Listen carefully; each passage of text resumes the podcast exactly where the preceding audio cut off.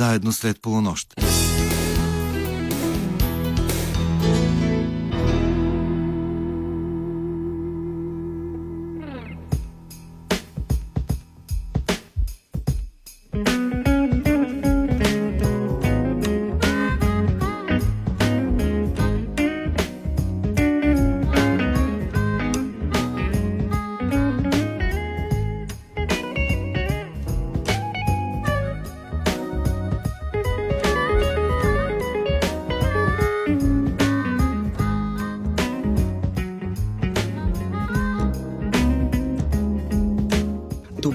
Уважаеми слушатели! Вие сте на вълните на програма Христо Ботев на Българското национално радио, където вече звучат встъпителните акорди на предаването Среднощен експрес. Екипът, който ще работи за вас в следващия час и половина, включва редакторът Ивайло Стефанов, музикалният редактор Маргарита Заберска и звукорежисьорът Петя Петрова. Аз се казвам Йордан Георгиев и съм истински щастлив, че тази вечер ще ви срещна с големия композитор, автор на безкрайно много поп и рок хитове и на незабравима филмова музика, създателят на емблематичната група Диана Експрес Митко Штерев. Естествено с него ще говорим за музиката на Диана Експрес, за някои от знаковите филми, за които той е композирал, както и разбира се за други интересни теми и събития, свързани с неговия живот. В минутите след 1.30 ще ви предложим поредното издание на рубриката Запомнете това име, подготвено от актрисата Весела Бабинова. Разбира се, днес в цялото предаване ще звучи музиката на Митко Штерев. Започваме с, може би, първия голям хит на Диана Експрес, песента Синева. Ти отмина. Ти отмина. Ти отмина. Сякаш сън, сякаш сняг, сякаш дъжд, сякаш пролет и есен и зима. Твоята сянка над младата ръж се изви като кърпа синя. Непрежалена дъжна шега, като яребица, се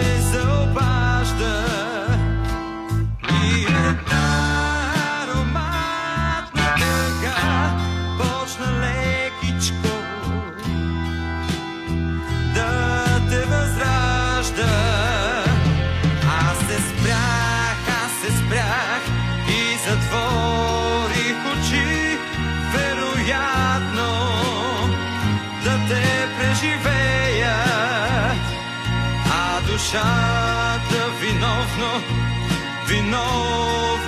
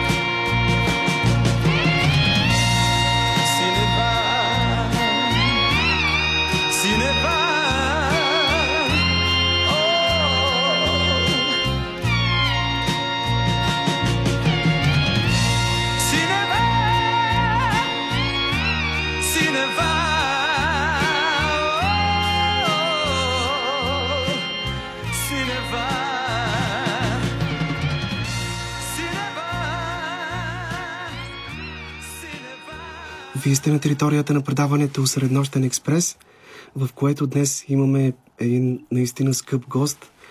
С искрено вълнение и радост казвам добре дошъл при нас на един български композитор, който е на европейско и световно равнище. Спокойно мога да го кажа. Ние тук в радиото имаме поглед върху музиката в световен мащаб и мога да си позволя подобна оценка. Тук при нас е композиторът на столетието на филмова музика в България и създател на една от най-великите български рок групи Диана Експрес, Митко Штерев, който през тази година отпразнува своят 75 годишен юбилей. Маестро, здравейте! За мен наистина е чест, че сте тук при нас. Добър вечер и за мен е чест да бъда в моето любимо радио, Българско национално радио.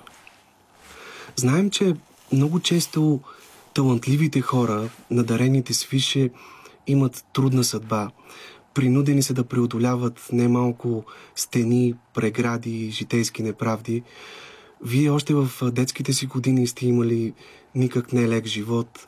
Израснали сте в пансиони за сираци, най-напред в родния ви град Ямбол, а след това и в Пловдив. Но също така е вярно, че по пътя на всеки талантлив човек винаги има едни такива важни, щастливи срещи, които оказват решаваща роля за разгръщането на таланта му. В този смисъл, във вашия живот, кои бяха онези срещи и онези хора, случили се в точното време и на точното място, които са предопределили пътя ви по-нататък и без които, може би, кариерата ви не би се развила по този начин? Да, това е, това е един изключително интересен и много важен а, въпрос. А, само забравяхте да, да добавите и късмет, защото късмета е много важно нещо.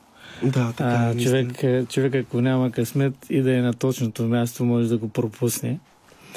Ами имах, имах м, щастието м, по време на, на моя 75 годишен живот да, да се срещна с страхотни хора, които страшно много ми помагнаха, да кажем, първият ми учител по акордеон Христо Христов, това е един много известен а, той по-късно стана и композитор, а, работеше като директор на, на Плодовското радио, страхотен хоров диригент.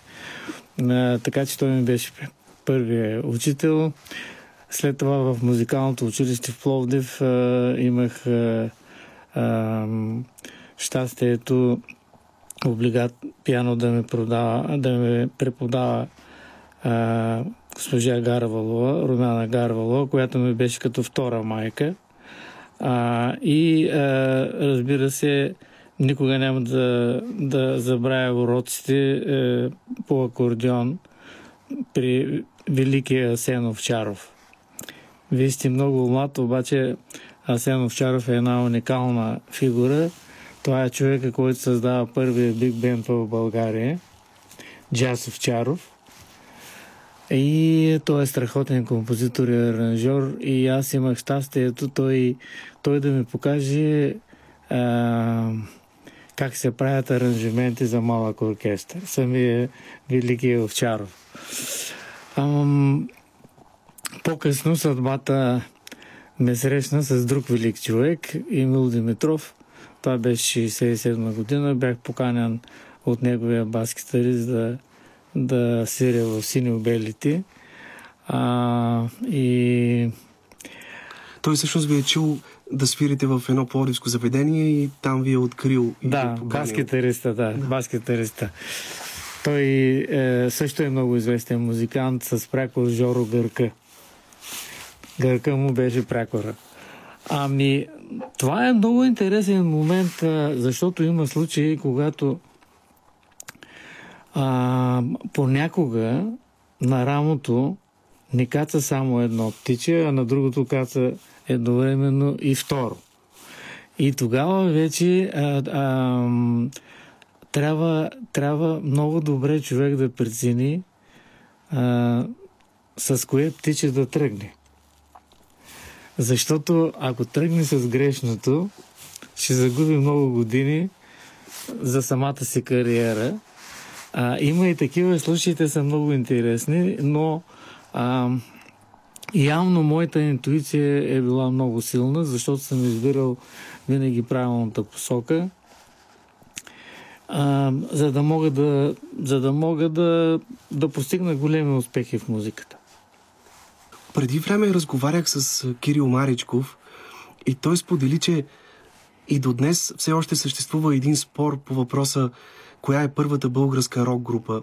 Приема се, че това са бандараците, но той казва, че е чувал и друга версия, защото дали вие или някой друг а, твърди, че в Ямбол е имало рок група още преди бандараците. Така ли е наистина? Не е така.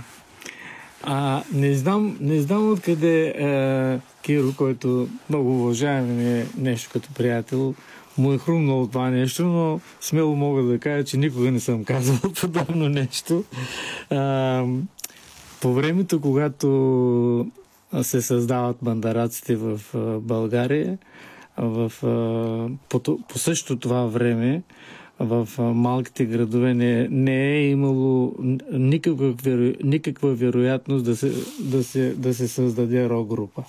Камо ли пък в Ямбол. По това време Ямбол беше един град с скални улици, имаше още каруци, као и така нататък. Ня, няма как да... Няма как да, да така че а, истината е тази и няма друга. Бандараците са първата група, а, но за мен първата българска истинска рок група това са штурците. А вие самият кога открихте рок музиката за себе си? Ами, а, при мен се случиха е, интересно нещата, защото когато бях в музикалното училище, аз се вляках да, по класическата музика, тъй като в музикалните училища и сега се изучава само класическа музика. А, там поп музика не се изучава. А, и като бях трети курс, написах даже е, за балетния състав а, на Пловдив, детския балетен състав, а, една а, музика за балет, малката кибрито продавачка и даже присъствах на, на премиерата. А, Това е една от най-ранните ви композиции. да.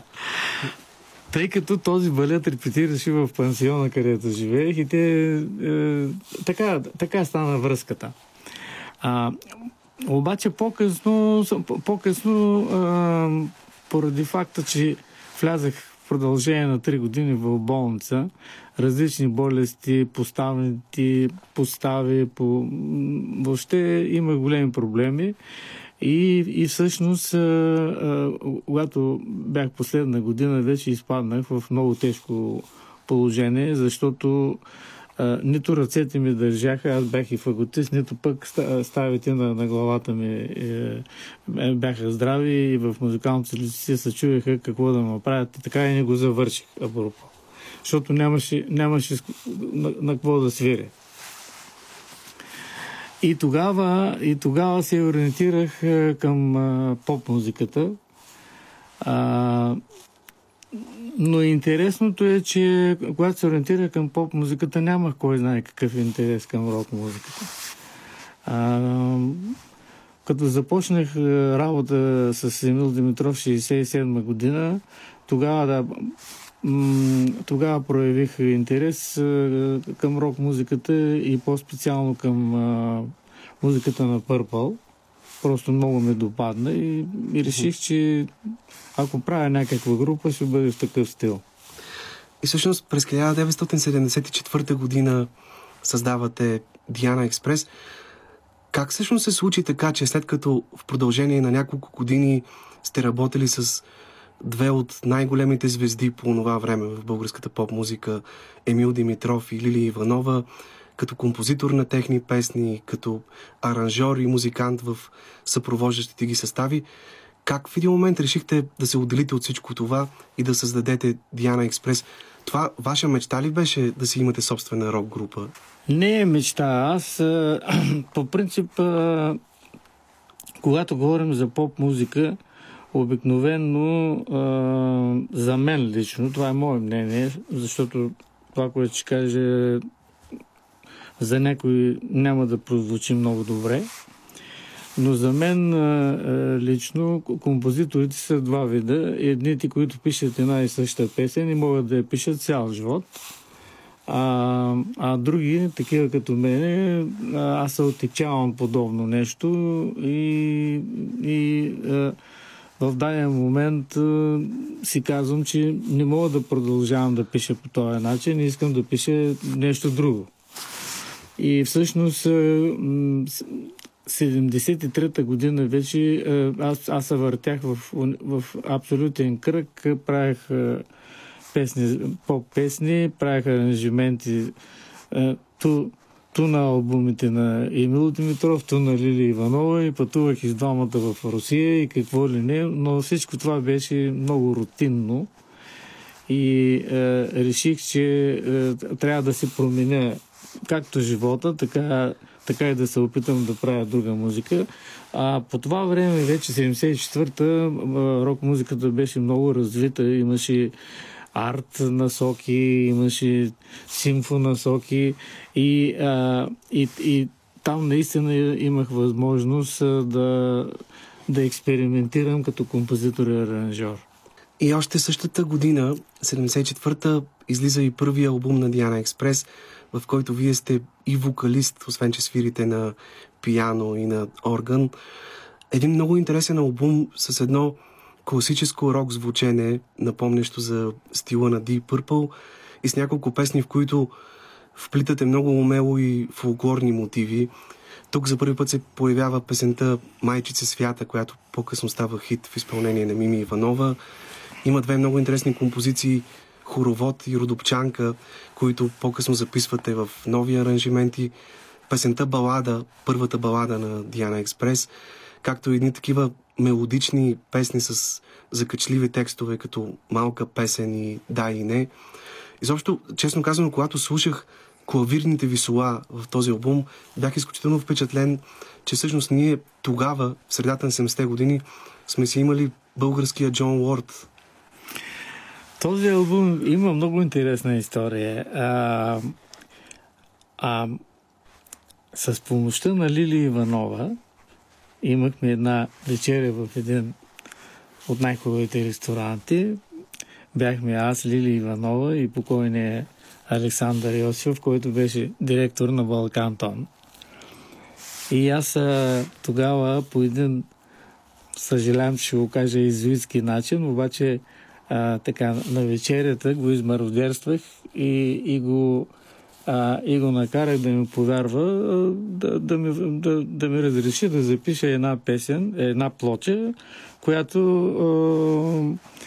а, а, да бъде тип one man show, но не само това, ами а, аранжименти, музика и, и пеене, всичко да бъде от един човек. Имаше един, имаше един такъв албум, много нашумял на Жилберто Силиван, на един ан- английски а, композитор и певец. И, и той на вечерята не можа да ми откаже и така, и така тръгна този албум. И всъщност а, Александър Йосифов не разбра, че аз всъщност исках да направя албум на, на, на рок група. Записах тези 8 парчета и, а, и на, на самия албум има два надписа. Диана Експрес, долу Митко, Митко Абсурдното в цялата работа е, че а, това ако приемем, че, че това е албум на, на, на рок група, това е първият лонгплей в историята на, на България, Да. на рок група. Малко след това и Штурците, 76-та Да, Штурците година. преди това имаха е, е, няколко сингъла, да. Да. А, но, но, но най-интересното, пък още по-интересното, че това нещо го каза, не го казах аз, а го каза Розмари Стателова, която се беше влюбила в този албум. И а, а, ме накара да, да го представям на различни места с нея и двамата бяхме така една много комична двойка, защото тя е тя е 2 метра, а пък аз съм 1,56 и като, и като влезахме там, където ставаха а, сбирките, хората се поусмихваха много интересно. Но така или иначе, тя, тя много харесваше този албум. Ще продължим да говорим за историята на Диана Експрес. Сега обаче ще чуем една композиция от най-новия албум на Митко Щерев. Тя е инструментална версия на неговата незабравима песен Стари мои приятелю. Ако искате, кажете няколко думи за нея, преди да я чуем. Ами аз отдавна имах мечта да направя а, един албум Ала Кла, Клайдерман. А, и а, успях най-накрая с 8 а, парчета. А, Албума се казва а, Стари мои приятели. Тя е първата песен, моя композиция от, от 76-та година на, за Иванова съм написал. А, и интересното ще кажа две думи за албума, защото се оказа, че а, първо не всяка песен става за оркестрова версия беше много трудно да намеря от всичките толкова песни и толкова филмови мелодии, едва намерих 8. Защото опитвах, първо опитах всички хитови и не става. А, просто явно това е много, много специфичен стил и много труден стил а, и е много труден за мишване. Например, втория албум на втория албум на Диана Еспрес го мишвах, да кажем, 30 часа а този албум го мишвах 80 часа. И едва, едва го докарах до някъде да ми хареса. Добре, слушаме сега Стари мои приятелю в новият вариант на маестро Митко Щерев.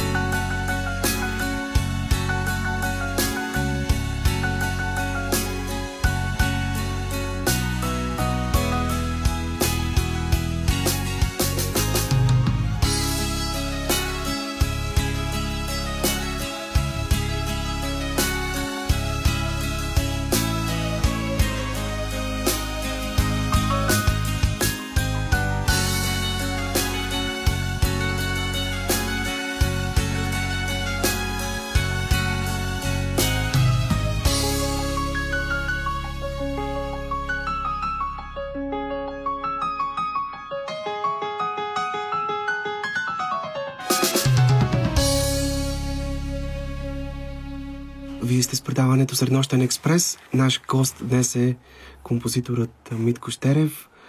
Господин Штерев, от Диана Експрес са започнали кариерата си много големи бъдещи български музиканти и изпълнители. Разбира се, Васил Найденов е като че ли най-популярното име в това отношение, но може би малцина знаят, че част от групата, макар и за кратки периоди, са били и певци като Чочо Владовски и Юксел Ахмедов, който по-късно става вокалист на Фоно Експрес. Разкажете за тях, как всъщност ги открихте и всъщност вие сте дали един много силен старт на техния музикален живот. Ами, вижте, ако се върнем в периода 74-75 година, а може би и малко по-назад, а, по принцип музикантите в поп-музиката и в рок-музиката имаха най-голям проблем с това, че а, нямаше как да се а, да си купят качествени инструменти. Това е много интересно нещо, което засягам.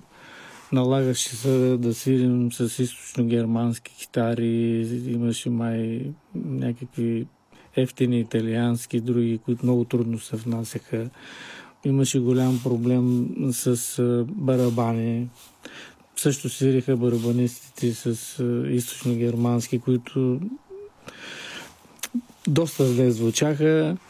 Въобще, това, това е единственото нещо, с което, с което не, не превъзхождаха музикантите от западните държави, които свириха с точните инструменти и това беше много важен проблем. В, в, когато говорим за Диана Еспрес, тя, тя е може, може би единствената рок група, която е, има така една специфичност, че музиката и аранжиментите са на един човек, в случая е на мене, а аз съм, аз, съм, аз съм търсил музиканти, които колкото се може по-добри е, музиканти, за да изсвирят колкото се може по-добре музиката ми. А, мога да кажа един, една така интересна, един интересен момент. Ако, ако се върна тогава, 75-та и сега 2021, че а, тогава нямаше доб... много добри музиканти. Добрите музиканти ако, ако са били, да кажем, са били 10 максимум. Говорите да, конкретно за рок музика или... Ами въобще за... и за поп. А, едно от хубавите неща след 2000-та година в България е това, че в момента има а, над 30 млади момчета, които свирят убийства. И момичета, разбира се, музикантки, които свирят направо на европейско ниво и а, музиката, която изпълняват и записват, и записват наистина изключително качествено, защото а, просто няма компонент, който да куца. А, просто явно от 2000-та година насам а, български българския музикант, който е, да кажем, на 18, 19, 20 години, той, той съвсем ясно е разбрал, че може да бъде музикант, но трябва да бъде страхотен музикант. И, и, и тези млади хора ги, го постигат много добре и аз много им се радвам. А, та, да, и, имаше такива хора. М- Васко Найденов, си спомням, даже това съм го написал в книгата си. Като дойде в къщи. Преди това той беше работил една година като пианист на, с Бисеркиров. Бисеркиров, да. Но още по-преди той пък е работил в Златни струди като да. втори певец и, и, и пианист.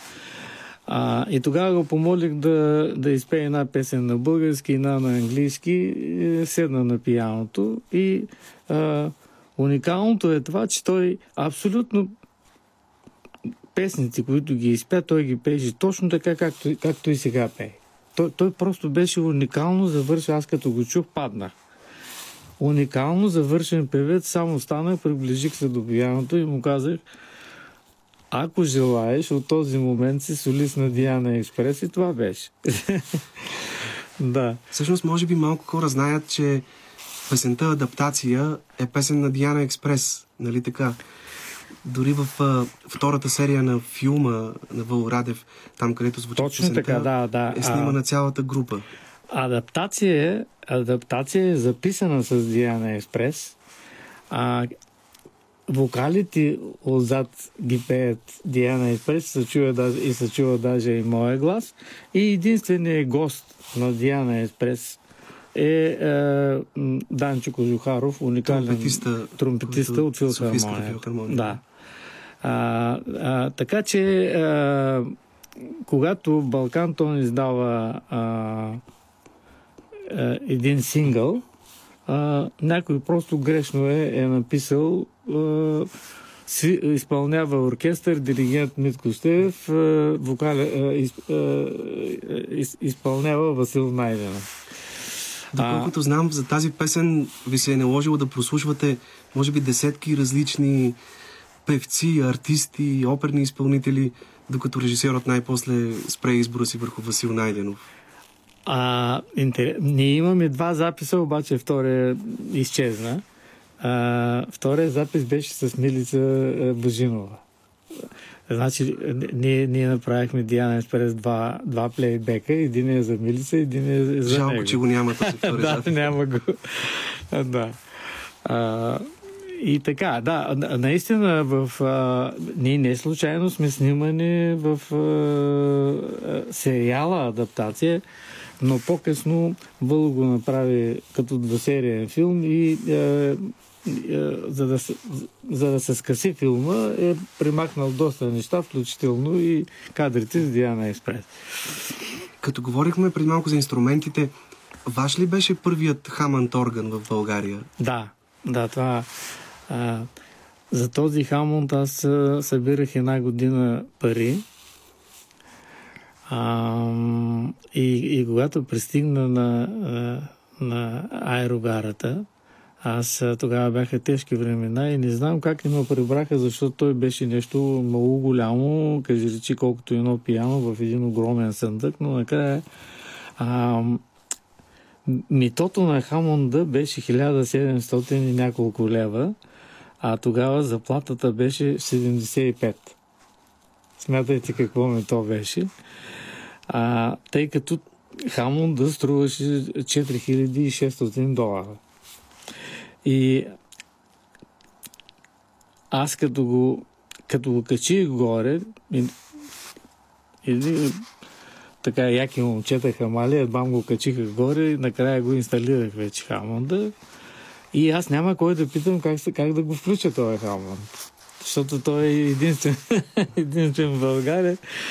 А, и под, под него имаше две малки говорителчета, от които явно не може да излезе някакъв добър звук. Накрая аз го включих и, и почнах да свиря. След това изпаднах малко в депресия и си казах, е, за това ли събирах аз пари за този орган, дето нищо не звучи? Беше много зле работата. После обаче, колкото повече свирих за този орган, толкова, толкова аз се чувствах по, по-слаб музикант. Звучи наистина впечатляващо. този Да. орган. Казвате, че музиката към филма Осъдени души се е превърнала в нещо като краягален камък на кариерата ви като композитор. Тогава ли наистина се заговори сериозно за вас? Тогава ли бяхте прият, така да се каже, в музикалните среди като пълноправен член? Вярно е, да, вярно е. По принцип, аз а, е, имах желание евентуално да пиша музика за филми, обаче ам, а, още 75-та година, а, 74-та 73-та и 74-та година разбрах, че няма да стане, защото имаше предварително условие, в което а, за да напишеш музика на филм, трябва да си задължително член на Съюза на композиторите, което не желая да коментирам. Не може да съществува такива правила, но те съществуваха. не би трябвало да съществуват, но те съществуваха. И а, пак стигаме до късмета, защото а, моя, човека, който ми отвори вратата в киното и рискува кариерата си, беше Иля Велче. А, по-късно с него той е а, страхотен режисьор, писател и поет и с него написахме така много интересни песни, особено за Лили Иванова. Да, хризантеми. Стари мои Стари приятели, приятели. осъдени души, така. Да.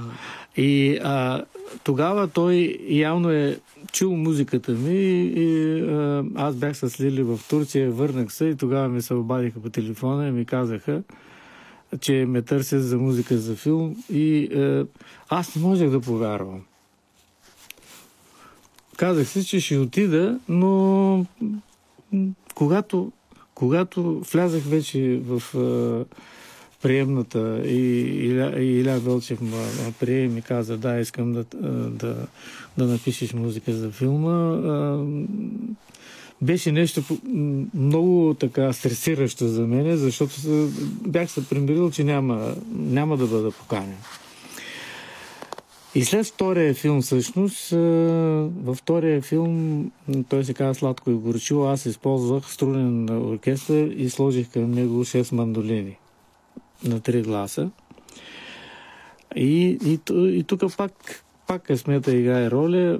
Въло Радев, който беше така творческия учител на Иля Велчев, а, гледа сладко и горчиво и, и казва на Иля Велчев, а, искам този композитор. И така, всъщност, Да. пишете музиката за този Да. филм. Нека сега да чуем още една от новите песни на Митко Щерев. Една нова версия на известната песен на Трамвай номер 5 Усмивката в изпълнение на Диана Експрес в един много интересен реги вариант, след което ще продължим разговор в студиото. Не знае никой преди колко века. Събудила е тя човешкото в човека. И струва ми се в нощ студена. От майчина целувка е родена. И днес на твоите устни тя цъфти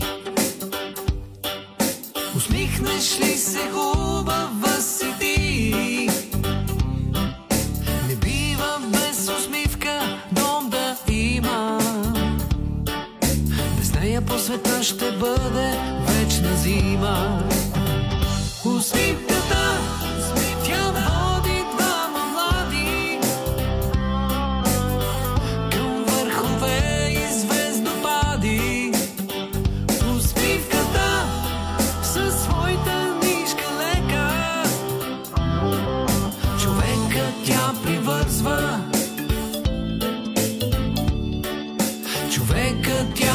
привързва към човека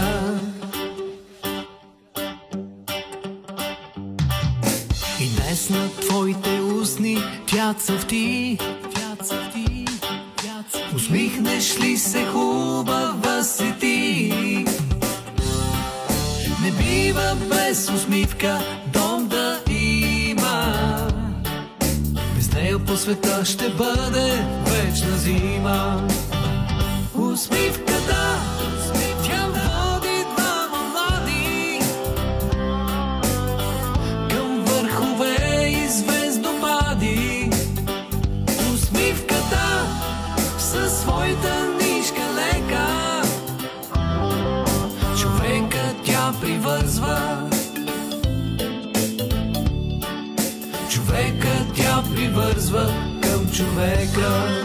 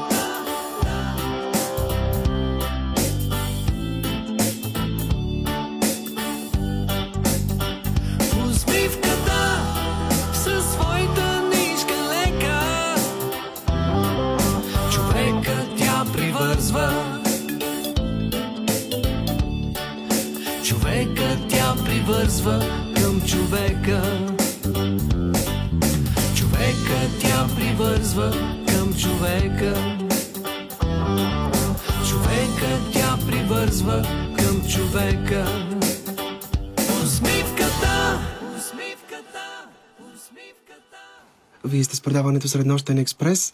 Наш много скъп гост днес е композиторът Митко Штерев. Преди последната песен си говорихме за филма Осъдени души.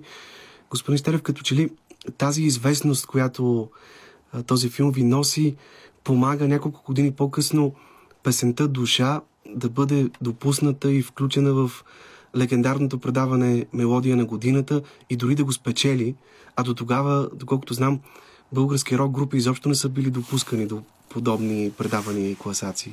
Вярно е, да. Даже, даже а, през а, 80-та година а, долу на приемната в Българска национална телевизия имаше едно табло, на което беше снимана една мъжка глава, която е постригана така като войник и отдолу пише, че е, е, това, е, това е прическата, с която е, рок групите могат да, да се снимат. И тия, които бяха с дълги коси, слагаха едни фиви и оставахме без коси.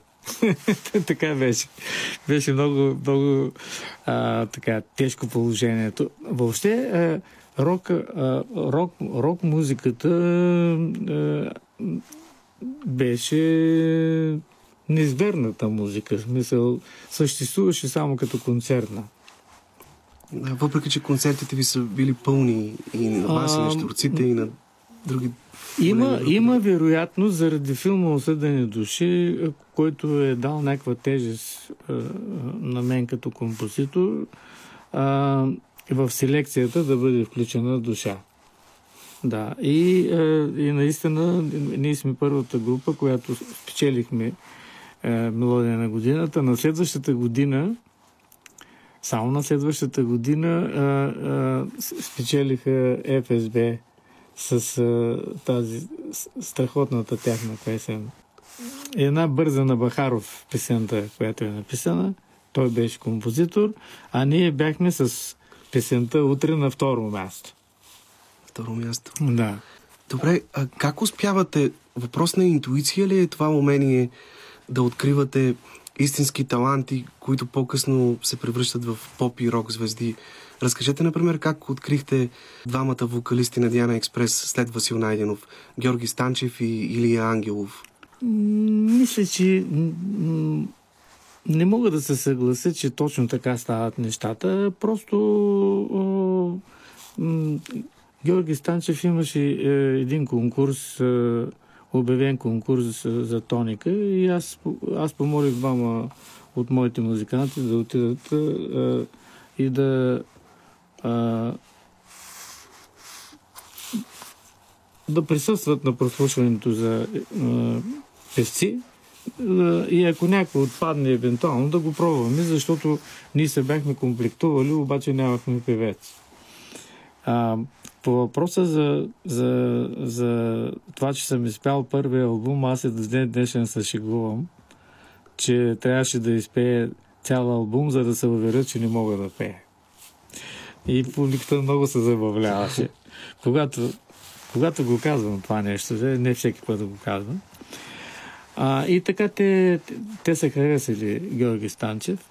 А, Илия Ангелов а, пак беше по принуда, защото за голямо съжаление а, а, Жоро постъпи малко нетактично, а, тъй като като минаха 6 месеца, дойде най-официално вкъщи и каза, че изкарва турнето, лятното турне и тогава приключва договора, защото тогава бяха едногодишни договорите, всъщност договора изтича и каза, че няма да се поднови договора с Диана Експрес. И за нас беше много тежко, защото добре, че бяхме записали само две песни с него. Да, една малка плоча. Да, и тогава м- нашия бърбанис каза, че е слушал един певец, който пял душа много добре. А, и се качихме на една кола и отидахме да го чуем в правец в един ресторант. И това е Илия Ангел. Това е Илия Ангел, да. И аз го харесах, разбира се, е, защото Илия е страхотен певец. А, не съм много съгласен с а, а, евентуално версията, че видите ли, е, някой е открил. Примерно аз съм човека, който е открил Васил Найденов или е, Георги Станчев или, или Ангелов. А, ако един човек има талант и, и има има енергия, Да, той не рано се или отказва. Ако не го открие, ако не го покани Митко Стере, ще го покани Петър Иванов. да кажем. да, така че и те си имат собствен път.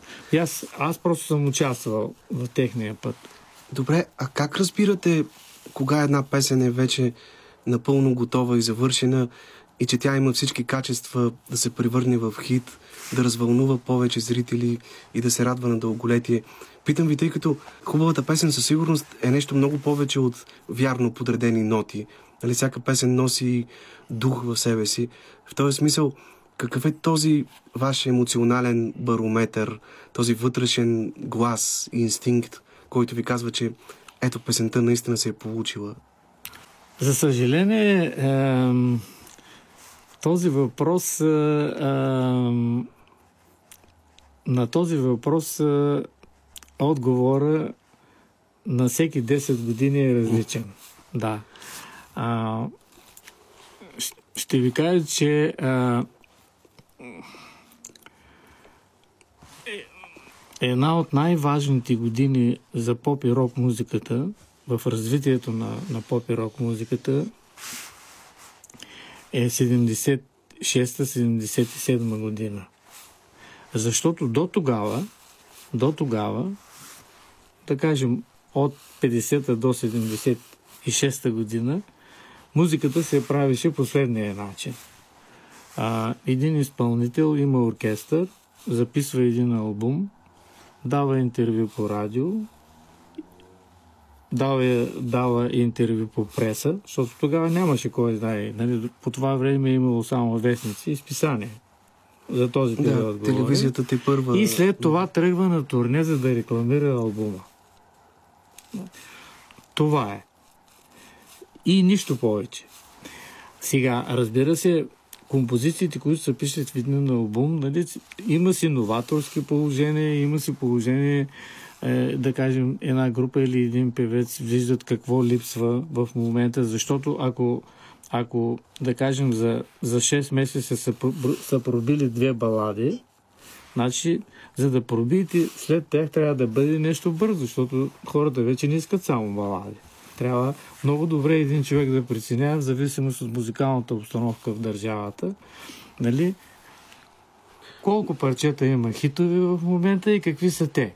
И как ти можеш нали, да, се, да се вместиш. Не, че става, но понякога става. Да, питам ви, защото вие сте разказвали, например, че Емил Димитров е имал много точен, почти безпогрешно работещ вътрешен часовник, барометър Да. за това какво да напише. Да, вярно е, обаче, обаче, обаче Емил, Емил действаше, а, е действал като композитор в, в периода а, а, 59-та до 89-та. На- на- 59-та, 70, Да. до 70-та. В този период музиката, поп-музиката в България беше много бедна и там, там нямаше, нямаше проблем бързо да се вместиш. А, и са- самата музика се, се правеше по по-елементарен начин. А, така че за Емил а, пък, той пък като суперзвезда беше много лесно. Понеже, понеже това съм го виждал. Обаче, какво стана с, след това, след 76-та година, това вече там настъпи нещо много преломно. Значи, първо, първо се появиха малките секвенсери, на които може да се направи плейбек. След това се появи самия плейбек. който а, този плейбек а, измести първоначално 50% от, от хората, които работеха а, на живо. А като минаха още 10 години, а, той, той ги измести а, а, с още 25% поне и нещата станаха други. Така и 10 години след това се появи а, м, клипа и а, много важната роля за правене на звезди на, на телевизията. Вие обаче се свирите на живо и до днес. Не признавате плейбек и... Ами, да, значи, а, когато говорим за поп и рок музика, а, който ме слуша, ако е музикант, а, съветвам го да запомни това, което ще кажа сега, че кой каквото прави в музиката, трябва да е наясно, че Ролс Ройса в музиката и върха на пирамидата е лайф. А, Ако иска да преживее това нещо, да го преживее. Ако иска да, да, да вегетира а, с плейбек на програма, окей. А, искам само да довърша а, за телевизията. А, телевизията с клиповете е, вече окончателно а, опоручи, опоручи е, самото правене на музика, защото ам, да кажем, някакъв провока, провокативен текст, един добър запис, един много добър клип и а, един певец пусна три пъти в една телевизия, той, той за една седмица става а, звезда. Нещо, което, ако се върнем в по-стария период, който, който коментирах, а, а, това не можеше да стане. Нямаше как да стане. А, а сега и интернет. Ще ви кажа само нещо, за да разберете какво искам, нали, за, и тези, които ме слушат. А, еталона, да кажем, във Франция е бил Вариете Олимпия. Всеки, който е ставал звезда, Жил Бербеко, Шарл Азнавур, скоро имаше уникален филм, потрясаващ документален филм, просто на два-три пъти се разплаках. Той е страхотен човек и страхотен композитор, но това беше. Имаш ли, напълниш ли вариете Олимпия, имаш ли бис? На другия ден ти си звезда, събираш оркестър и тръгваш. Да, това е, е, говоря за начина на правене на, правене на музика. Много, много, много комплициран въпрос. а, то- м, А, а, сега, ако говорим така в един много по-световен аспект, космически аспект, не съм много оптимист въобще за изкуството, защото в момента хората. А, а, изкуството по принцип до, а, до 2000-та година м- максимум, това е, това е границата, а, да кажем поп музиката и рок музиката, те, те бяха и духовна храна. Един човек отива, купува си а, на, на една група, която харесва, връща се в къщи, сяда си и, и само той си слуша и, и е, е, този албум и преминава в друго измерение. Това, това, това е така наречената духовно общуване с нещо. Но а, сега сме 21 година и такова нещо не може да се случи. Разбира се, че има, но, но хората, които го правят, са много малко. Тоест, а, музиката, тя, не, тя отдавна не играе тази, а, говоря за поп и рок, тя не играе тази а, а, роля, която имаше в, а, в, в духовността на хората. Нещо се случи наистина след 2000-та година и това съм го чувал и от други ваши колеги, които казват, че музиката вече не е същата, дори киното вече не е същото през новия 21 век. Сега обаче ще се върнем назад в миналото, тъй като днес сме подготвили няколко песни на Диана Експрес, които може би не са сред най-големите хитове на групата, но са не по-малко хубави и затова си струва да звучат по-често. Във втория ви албум, с Васил Найденов, Има една песен, която може би най-точно, най-пълно изразява саунда, духа и философията, на които е подчинен целият албум, с а, един твърд рок, който се прилива в едни по-меки, мелодични, дори баладични моменти. И това е песента Залез. Спомняте ли си как се роди тази композиция?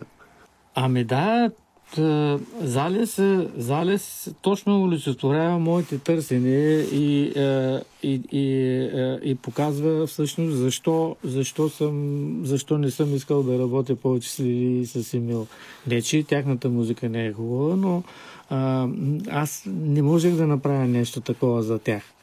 Нямаше как, нямаше как да ги накарам да участват в, в, в, в така, защото това е, това е нещо между арт рок, симфони рок, нещо, то, то, то не е точно хард рок, нито пък поп. Нека да я чуем сега Залез от втория албум на Диана Експрес. По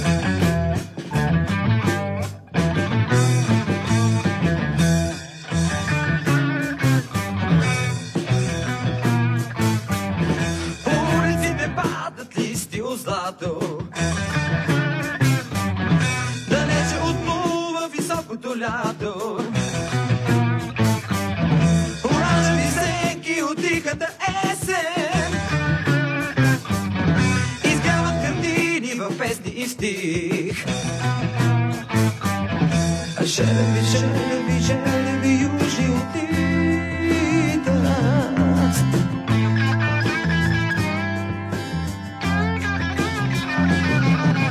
В есени баги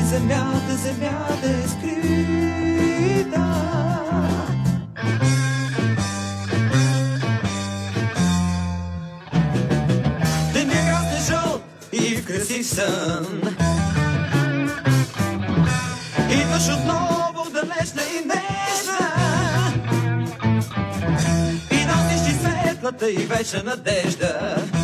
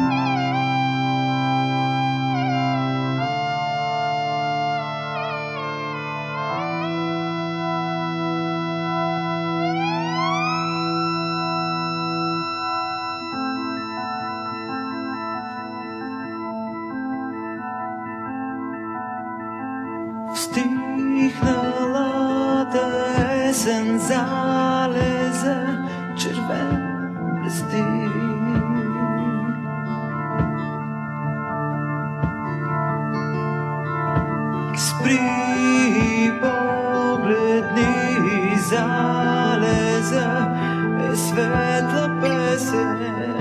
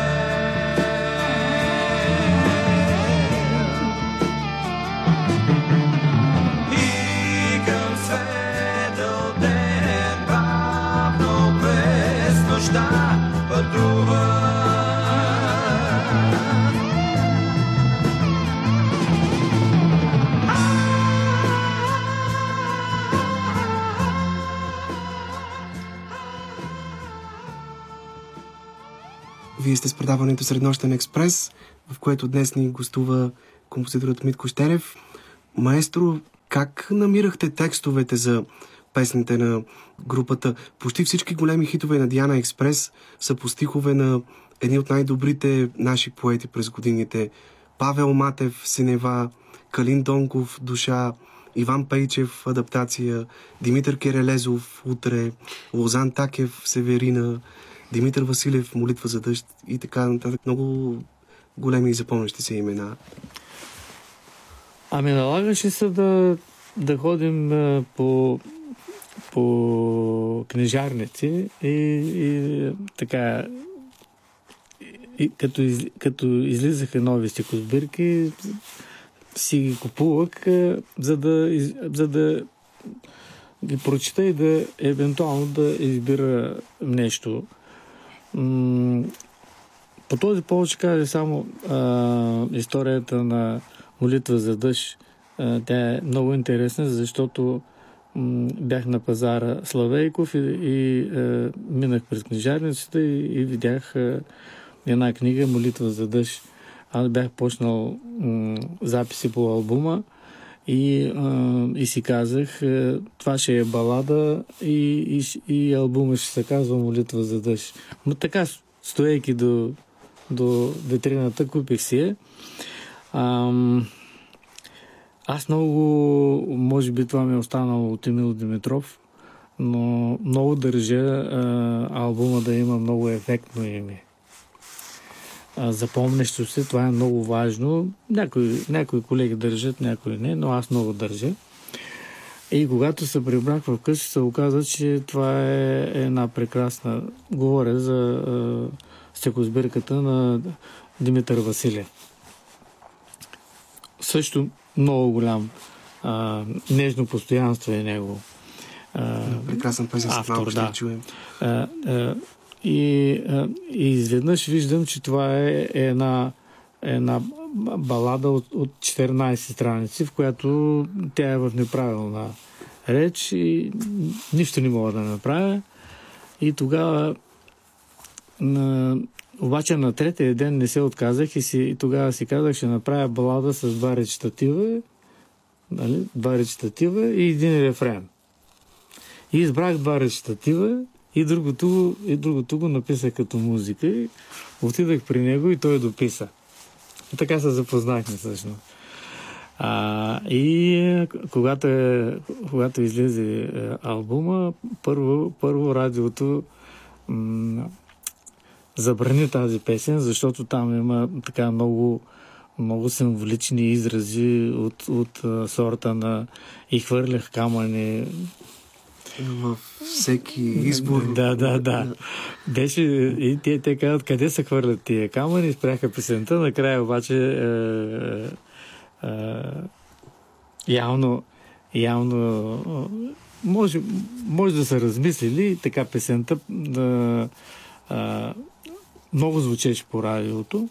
Аз е, специално тази песен е много, е, винаги имам интересни мисли за нея, защото никой не може да ми изпее, обаче всеки я знае.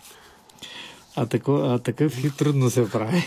Нали? хит, който има хубава мелодия, всеки ще изпее мелодията, той знае. Обаче тук няма мелодия, но не знаеш, че това, това е молитва за дъща. Така. А... а можете ли да обясните нещо, което по принцип е необяснимо? Как една музикална тема зазвучава в съзнанието ви? Знам, че, например, мелодията за песента Утре се е родила в главата ви буквално за 10 минути по време на едно от вашите турнета в бившия Съветски съюз. Да, бяхме в Ташкент. Ами, вижте, никой не може да ви обясни как, как нито, ни, никой художник не може да ви каже как се рисува картините или, или поета как, как пише стихотворение. Защото един поет може да пише на, в ресторант на, на салфетка, може да, да, да пише на бюро, може да пише и на машина. А и при композитора е така.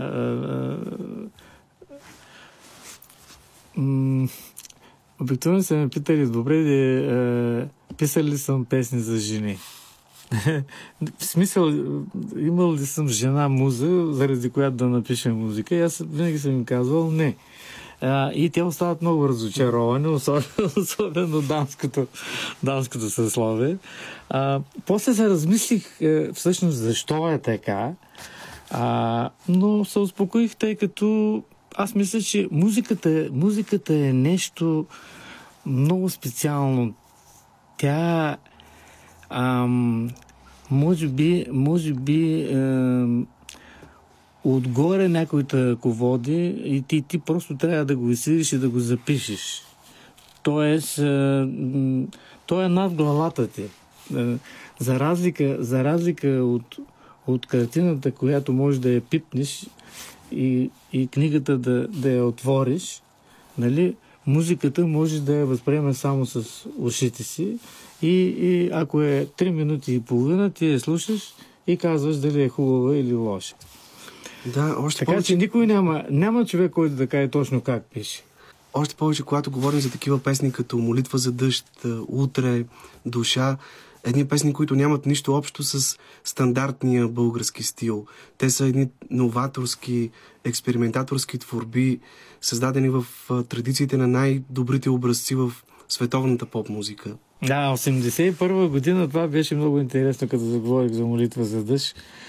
За първи път а, BBC пусна 5 или 6 пъти молитва за дъжд.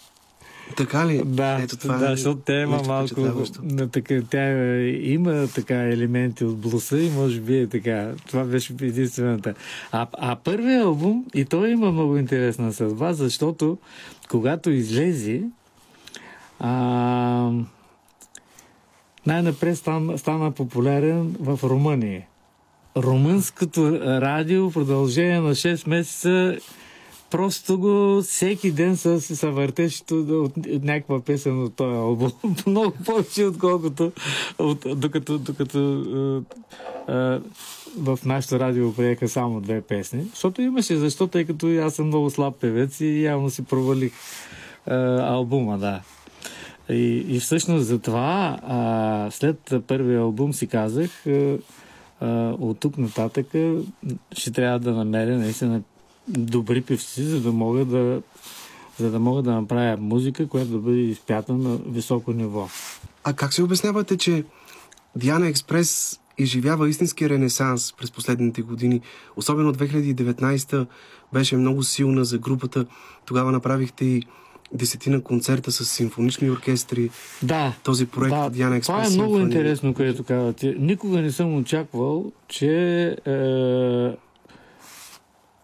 върх, върха е, върхната точка на кариерата на Диана Еспрес ще бъде 2019 и то точно с тия 10 концерта с плакат Диана Еспрес симфони.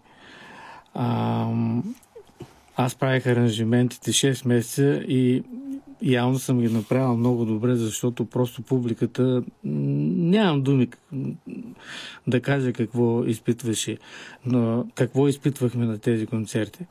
А интересното, интересното обаче, което аз забелязах на, на моите 75 години е, че м- за първи път забелязах уникално уважение към мен и моята музика.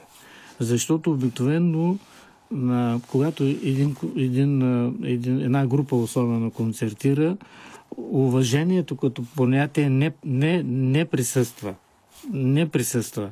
А, м- когато ние свирим само групата, ние правим едно шоу, забавляваме публиката, вкарваме я в концерта и а, става едно незабравимо музикално преживяване, както за нас, така и за тях.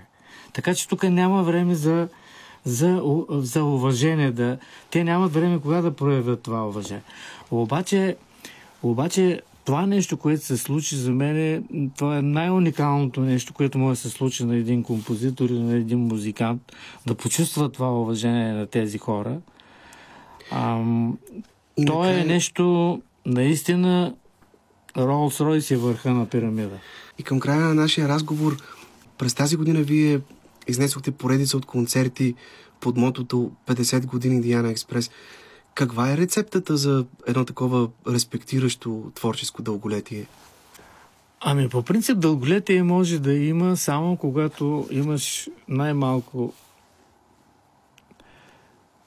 три златни хита, а ако имаш пет, още по-добре, ако имаш 10, най-добре. И ние сме от третата категория, така че нямаме никакъв проблем. И а, второто важно условие обаче, за да проявиш уважение към публиката, а, трябва а, да уважаваш тези хора, които отиват да си купуват билети или идват на участието ти и да даваш 100% от това, на, на което си способен. Не по-малко от 100. Тогава те оценяват всичко това нещо и наистина може да постигнеш и уважението. Аз се надявам, че нашите слушатели ще се вслушат в думите на Митко Щерев. Благодаря ви искрено, маестро, за тази много ценна и вълнуваща за мен среща. Големият и обичан композитор Митко Щерев беше гост в днешното издание на Среднощен експрес. Сега ще чуем още една от любимите ми песни на Диана Експрес «Нежно постоянство».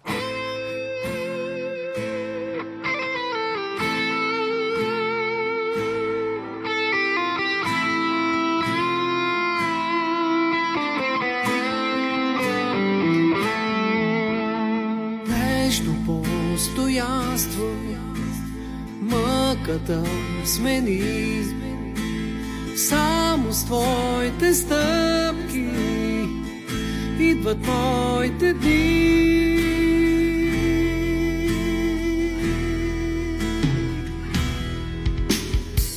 С ветрове и птици стръпнещи слова. Все така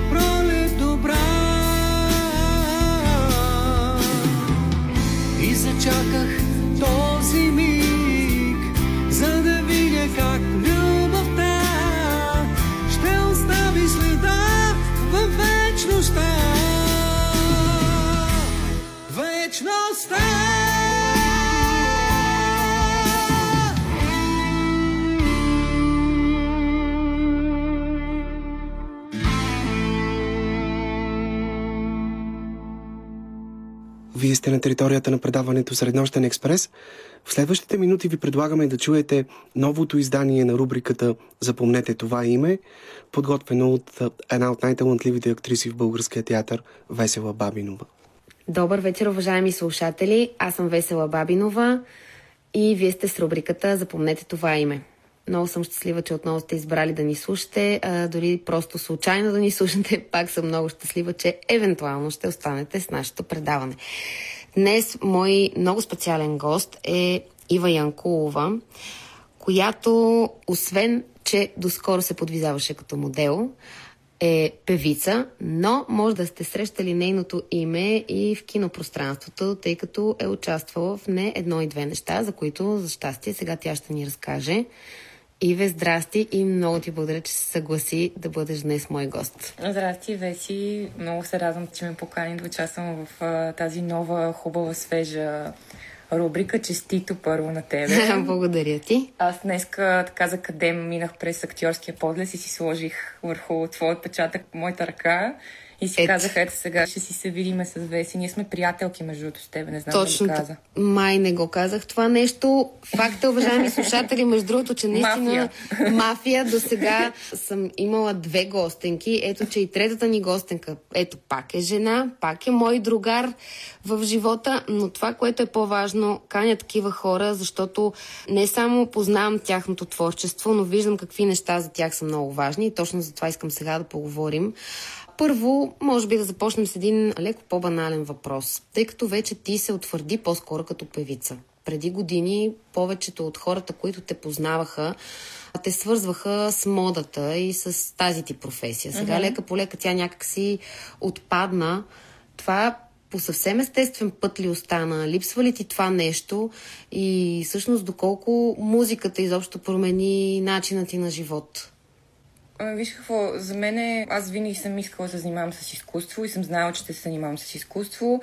Модата е много интересен път, който се радвам, че извървях, но той каквото и си говорим, не е изкуство. В смисъл, знаеш, той е свързан с реклама. Аз винаги това съм го казала. А, да, разбира се, че имаш среща с артисти по пътя на модата. И самата професия, аз доста често съм я свързала, разбира се, не знам дали мога да си позволя да го кажа, но тя е до някаква степен леко актьорска професия. Нали? Със сигурност. И не може просто да си красива или просто mm. да си интересна. Трябва да, да можеш да влизаш в дадени състояния. Така че за това ми е било интересно, но всеки път по някакъв начин нали, си приключва хъса ти за дадено нещо, Да. достигаш някаква връхна точка, да кажем. Естествено, че ако някаква интересна работа се появи моделска, бих се съгласила дори сега. Но пък има и нали, по-млади вече моделки. Не сме на по 20 години. Тази професия факт до е, време. че, че е до време. Нали, както казват, освен за тея около бръчки, около очните за бръчки кремове. Но не, Да. това е в кръга на шегата. А музиката, аз от малка много обичам да пея. Всъщност в моето училище преподаваше, Бог да го прости, академик Христо Недялков, който беше на детския радиохор, преподавател, всъщност диригента. И винаги съм била солистка още от дете, не с много голямо самочувствие, честно казано. И то това самочувствие някакси си се гради с работа, с години, предполагам, Да. както във вашата професия. И какво ме пита ти? Да, да... Как е променила как живота ти? Защото живота модата ясно е, че тя е свързана и с много пътувания. Ранни ставания, Ага, точно съвсем така. друг ритъм. Ами аз обиколих всъщност точно това, че си взех това, от което имах нужда. Пътувах, живях в Южна Корея, в Китай, в Япония беше много интересно. Но много ми е дала като м, такава работна етика, определено. Да. Защото се съобразяваш се с много хора, те се съобразяват с тебе. Да, защото много, всъщност, около мен ми се е случва да попадам в такива разговори. Хората си мислят всъщност, че актьорската професия, музиката и особено модата са свързани с това, че ти просто обличаш едни дрехи. Със суета, пам, пам, пам, реално, правиш по-скоро. една врътка и това ти е работата. Всъщност, то е плод на ужасно много Раб, Труд. Да, труд. И пак не искам да сравнявам моделската работа с актьорската или музикантската. Все пак, нали, там вече става дума за развиване на някакви сериозни качества. Mm-hmm. Но се радвам, че имам шанс да развивам и качествата си като музикант и даже сега искам да ти споделя, че се записах на един страхотен курс по музикално продуциране в а, Академия Sound Ninja. О, аз съм А, чувала. Да, Да. просто е. Аз съм изключително щастлива и благодарна на, на лекторите в Sound Ninja. Ето, правя си откровена реклама. Хора, ако искате да се занимавате с музикално продуциране, това е мястото. Изключителни професионалисти. А пък на мен ми е толкова интересно, колкото не си представях, че ще ми бъде, защото все пак това е учене на нова програма. Се едно Да. Photoshop, обаче за музика. Нали, Ableton всъщност Да, учи да. в момента. И си мислих, че ще ми е много трудно технически. То всъщност си Се дойде оказа. време за, за това нещо. Явно съм, Идва съм си го искала вътрешно. Да, идва, Идва ми, е приятно. Да. да, това е много ценно. Да развиваш и някакви други таланти Нови покрай умения, да. това. И да. такова нови умения. Точно така. Човек се учи докато е жив. Факт. Абсолютно. Обаче ми стана много интересно това, което каза за самочувствието, което с годините го градиш. И на мен ми е правило впечатление, че ти си от тези артисти, които, въпреки че имат много успехи, че имат концерти, че идват много хора да ги слушат, включително аз съм била неведнъж на твой концерт, и виждаш, че тези хора са дошли там специално заради теб. Нали? Рядко се случва някой да попадне напълно случайно. И въпреки това, човек си казва, бе, да, ама не, не, то не беше толкова хубаво, нали, защото и, и ти много пъти си била така, ох, дали беше добре, дали го направи хубаво, не пях ли малко тъпо, ма как изглеждах, нали, има едни такива съмнения, които постоянно... Ти имаш ли ги тези съмнения? Да, много. Много. И... Защото ти в моите очи си по същия начин. на сладоледа, Така разбираш ли? А. Да. Чакай сега говорим за теб. Та, това ми Не, е, интересно е, нали, това е хубаво, разбираш? Прикривам Хубаво е го да явно. не... Не, имам предвид, че ти си... Ти, да, Прикривам, че имам го. същите съмнения, но ти как се чувстваш в някакси в тея води? О, Не, ти кажи. Как се чувстваш в тези води, в които Особено тук в София, все пак музикалният живот е много по-развит, разбира се, в сравнение с другите градове. И как разбираш кога си се справила? Важно ли ти е чуждото мнение и по-скоро, ако ти е важно, на кои хора се доверяваш да ти кажат много добре беше или знаеш, има тук нещо върху което трябва да поработиш и смяташ ли, че все още, въпреки че си толкова години на сцената, ти липсва реално такова самочувствие, да излезеш и да кажеш, аз бях супер. Ами, знаеш ли какво? Той е процес като всичко останало и за щастие, ако се осмелиш, защото мен много ме беше страх, особено много добре си спомням промото на албума ми, което беше в Терминал 1. Дойдоха Фищерс. страшно много хора. Аз въобще всъщност, защото ти кажеш толкова много години, аз нямах опит на сцена като певица изобщо. И аз просто се гмурнах директно в дълбокото деца вика като риба. а, и си спомням, че имах едни приятелки в бекстейджа, които ме успокояваха. Аз бях в абсолютна нервна криза. И това е важно да се казват тези неща, защото много хора Да. си мислят, о, ето, нали, тези артисти, mm-hmm, те излизат mm-hmm. и просто то е толкова лесно, а пък аз за нищо не ставам. Въобще, нали, хората трябва да знаят, че всичко е процес и всъщност отговора ми е все по-малко. Ми, ми пука и ме интересува, mm-hmm. защото не знам и аз защо. Според мен е едно е опита на сцена. Предполагам, че и при вас същото. В началото винаги ти е малко по-трудно. Въобще не казвам, че имам най-категоричното сценично поведение, нали, което отстрани си каже, ей, брей, ма виж как изглеждам, нали? Не, напротив, аз, например, си затварям очите много, което баща ми е актьор, между другото, е завършил надфис и той много ми прави забележка.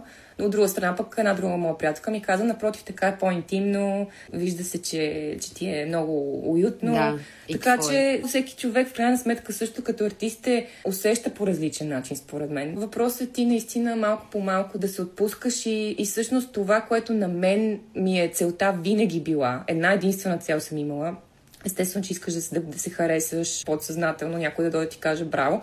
Но apart from that, нали, mm-hmm. като оставим егото, което е неизменна част от артиста, по-важното нещо от, от егото е аз успях ли да покажа, не да покажа, ми по-скоро успях ли да... Както аз съм я усетила тази песен, когато съм я писала, мога ли да не се притеснявам, да не позволя на притеснението толкова да ме парализира, че да не мога да я Предам изпея и предам някакси да, на, на публиката поне на 70%. Айде, нали, винаги Да, има да, една да. нерва така, да те тресе отвътре. Но ето това е, всекидневната ми борба е с това, защото в крайна сметка таланта той не е нещо лично твое, то е нещо, което ти е дадено.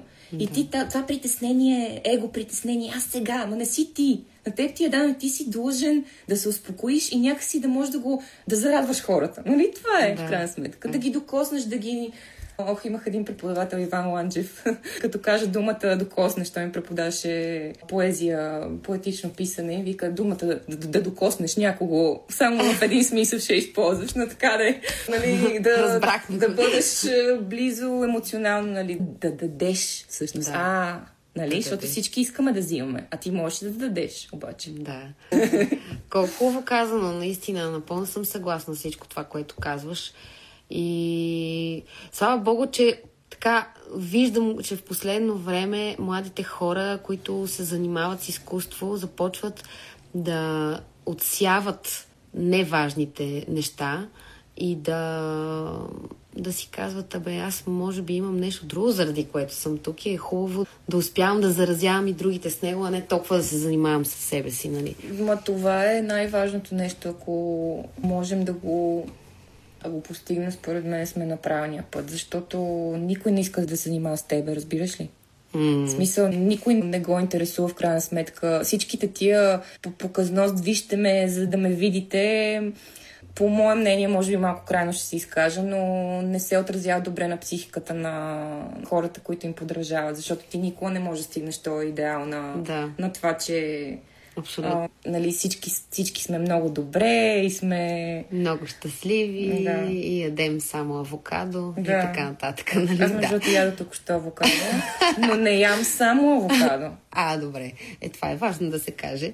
Обаче сега искам да ти задам един друг въпрос, защото знам, че в момента готвиш нещо. Готвя, готвя, готви Не много хора. Не съм само аз, да. Разкажи ни за това.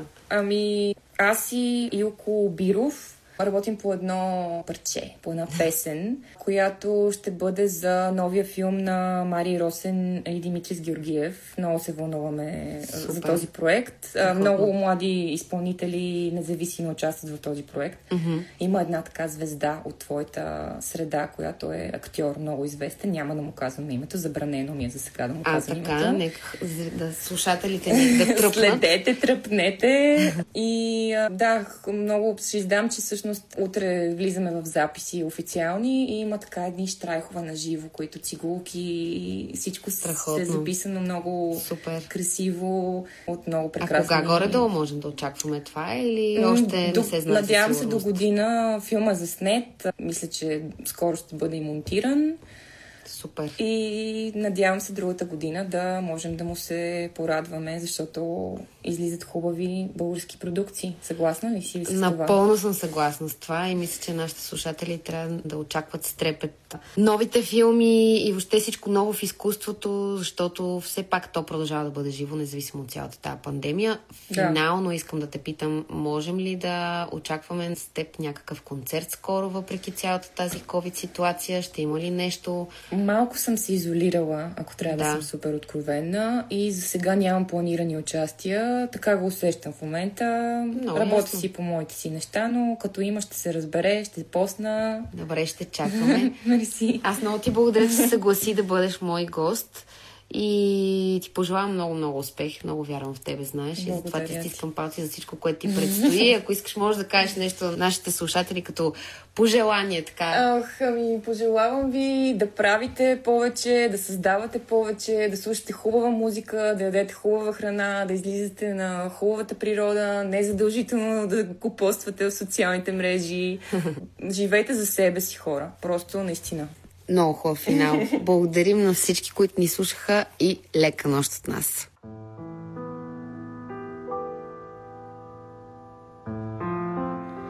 Това беше всичко от нас за днешното издание на предаването Среднощен експрес.